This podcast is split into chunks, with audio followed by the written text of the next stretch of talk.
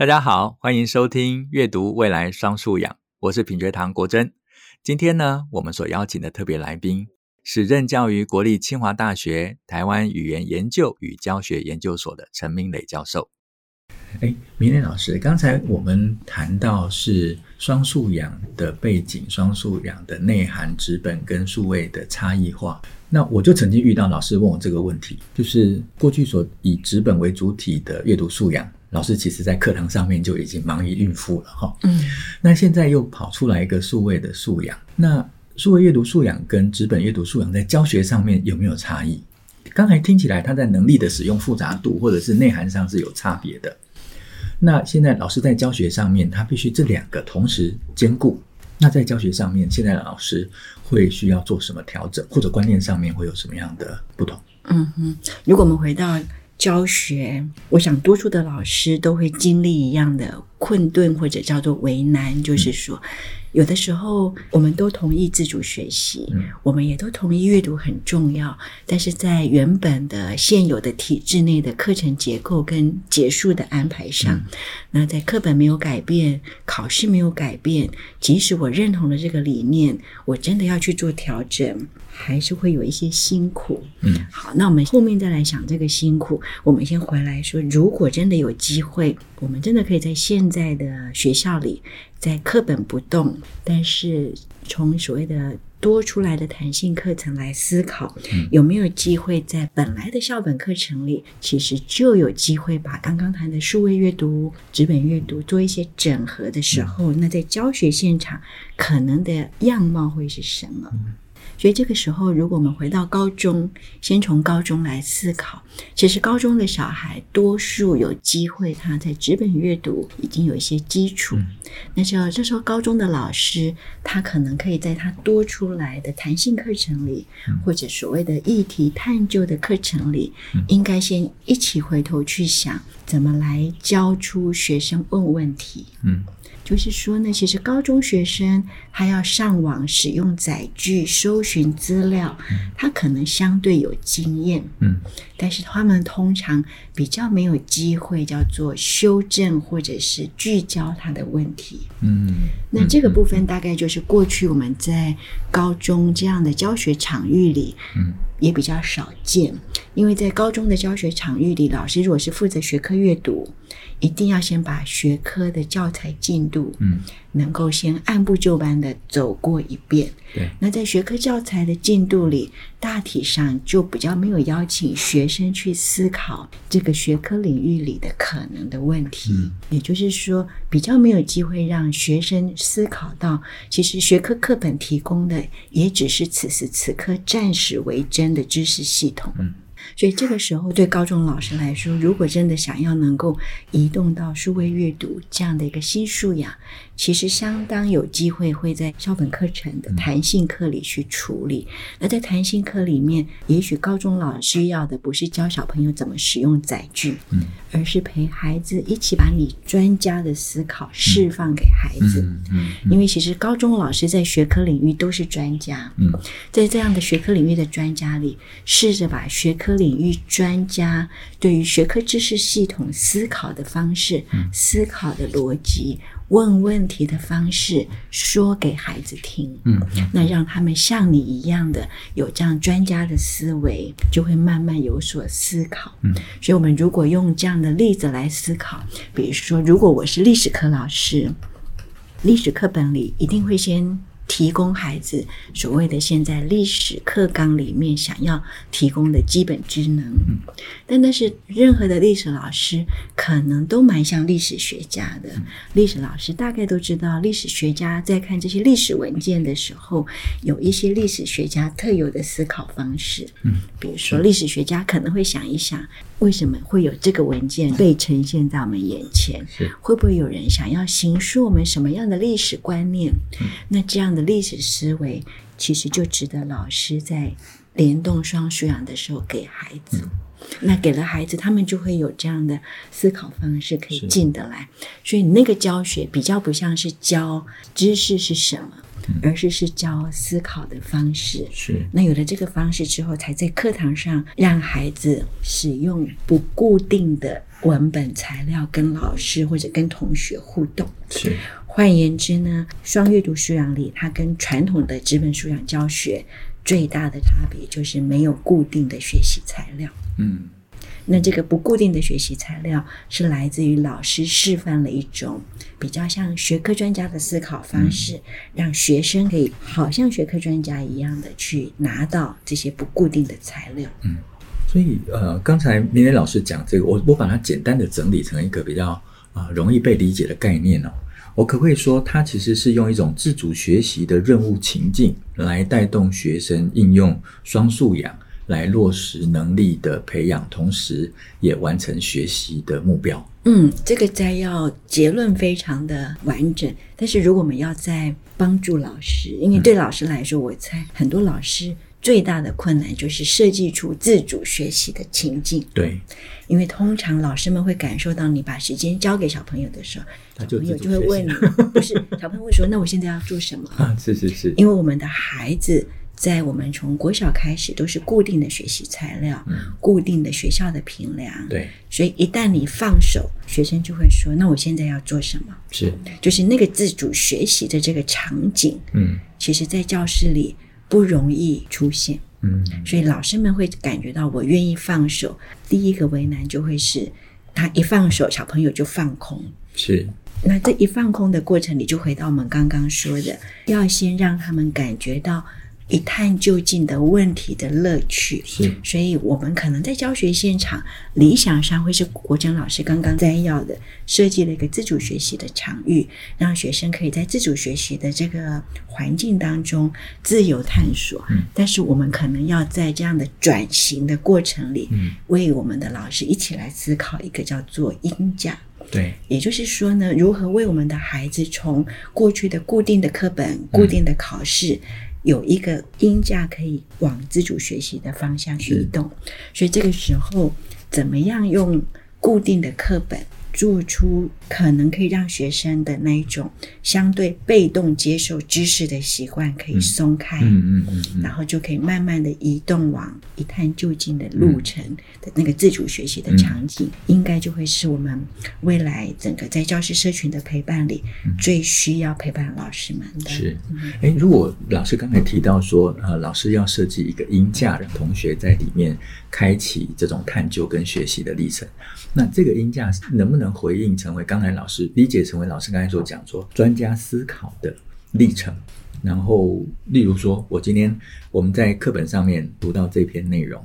那如果像刚才老师所说的，像历史学家般的阅读，有本书就是像历史学家一样阅读，他就会去说这个文件。它背后当时记录下来有没有目的？嗯，好，然后这个资料它可能只记录了这一面，但是有没有可能其他的资料当时故意被省略掉了？是，所以呈现的是一个片段的事实。所以当同学能够有这种专家思考的脉络的时候，那他也就不再是那种我该怎么办，而是他自己头脑里面已经有一个思考的框架跟脉络可以落实刚才所说的双素养的应用。没错，明白明白，嗯，是。哇，那这个其实，在教学上面啊、老师会有更多需要用心费心的地方哈。对，因为其实我从我的分享里提到说，老师可以让学生的视野不同，经验不同，嗯、就在于其实老师是一个非常特别的角色。老师会因为愿意教学的这种理想，嗯，而可以愿意当一个承担者，嗯。为什么要说老师愿意当一个承担者？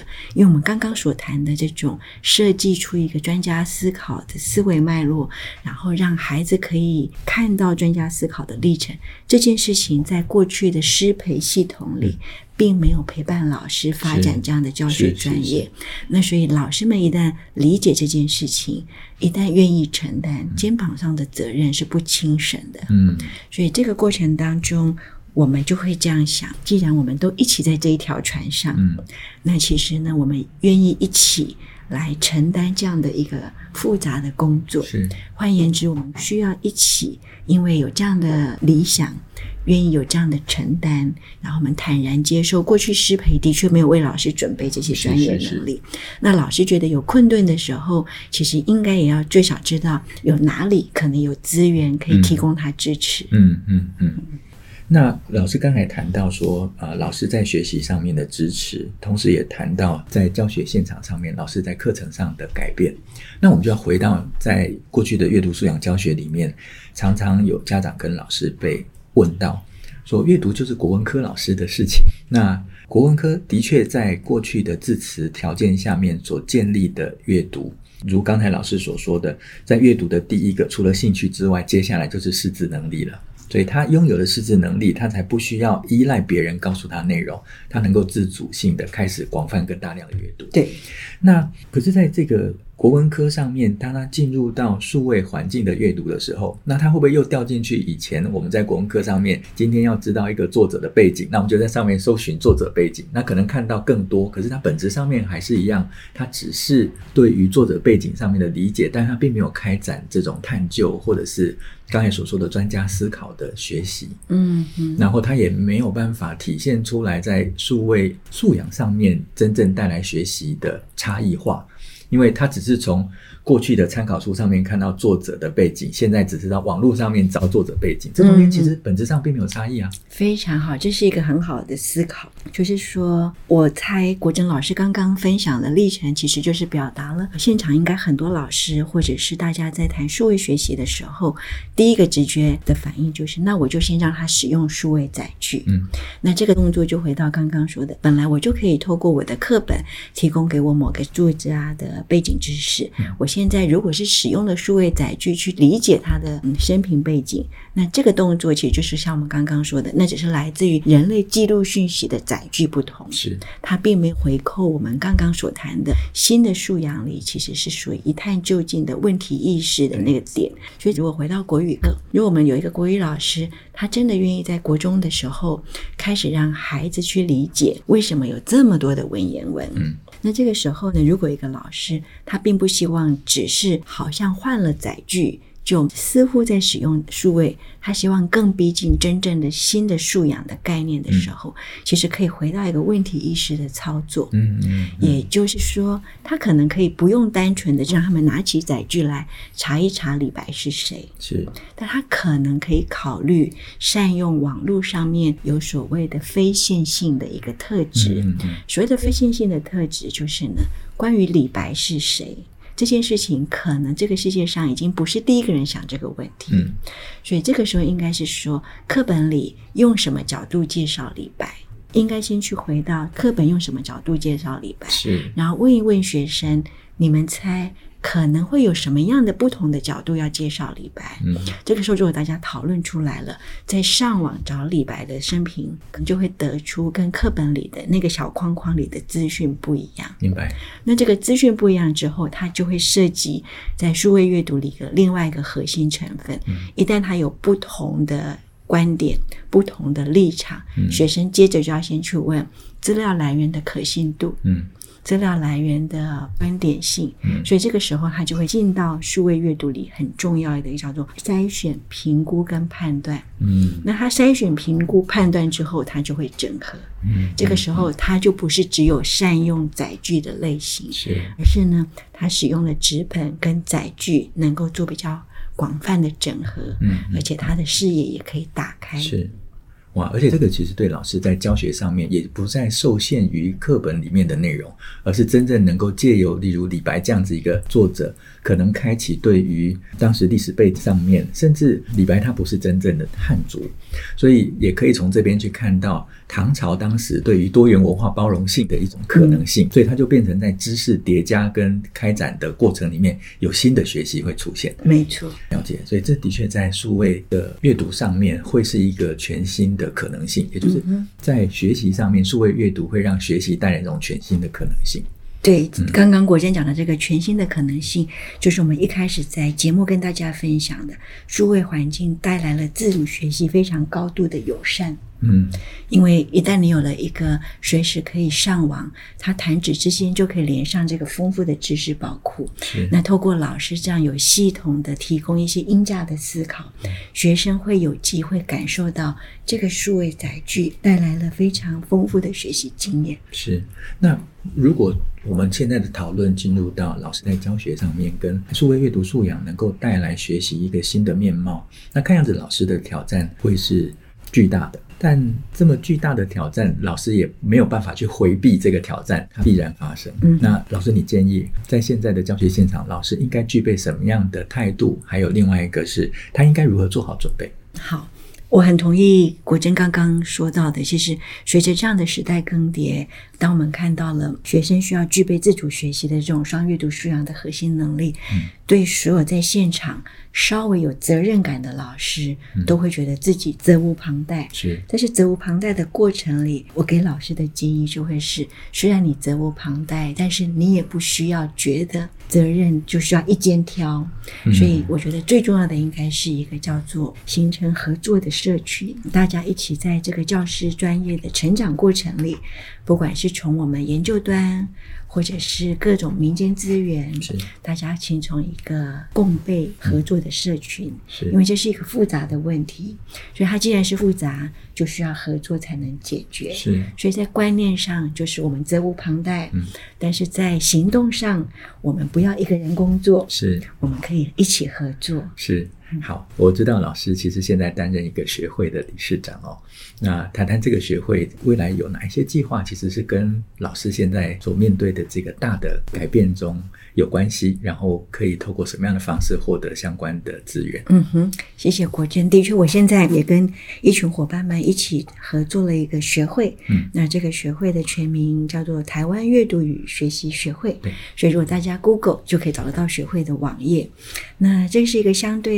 年轻的学会啊，是我们去年真的是为了这个数位阅读或者整体台湾有非常多人关心阅读教学、阅读素养而成立的一个借在学术。跟民间资源当中的一个桥梁的学会，所以在这个学会里，我想我们有一个非常重要的方向是，我们愿意在这样的学会里，把一些学理上的专业技能转出来给。教师或者父母亲，因为当你有学历上的专业职能，你比较可以正确的判断你的下一步路应该先走哪一步，是比较不会慌张，比较不会用错力气。所以如果有机会在学会我们办一些学术沙龙的时候，都也很欢迎老师们可以参加我们的活动。或者老师们也可以告诉我们你们需要什么，是，那我们就来把可能的学理读一读，再跟老师们做一些读书上的分享。那学会除了这种点状式的活动，其实也有较常态性的、嗯、长时间的一些陪伴。嗯，那比如说学会现在可能正在陪伴高中老师、国中老师，是针对这个双阅读素养的课程设计，嗯，做一些社群式的陪伴。嗯，所以也很欢迎老师可以关注我们学会的活动，是一起来为我们的下一代成。就一个成功跟丰富的学习经验。是，是。那今天非常非常谢谢明磊老师，下一次见，拜拜。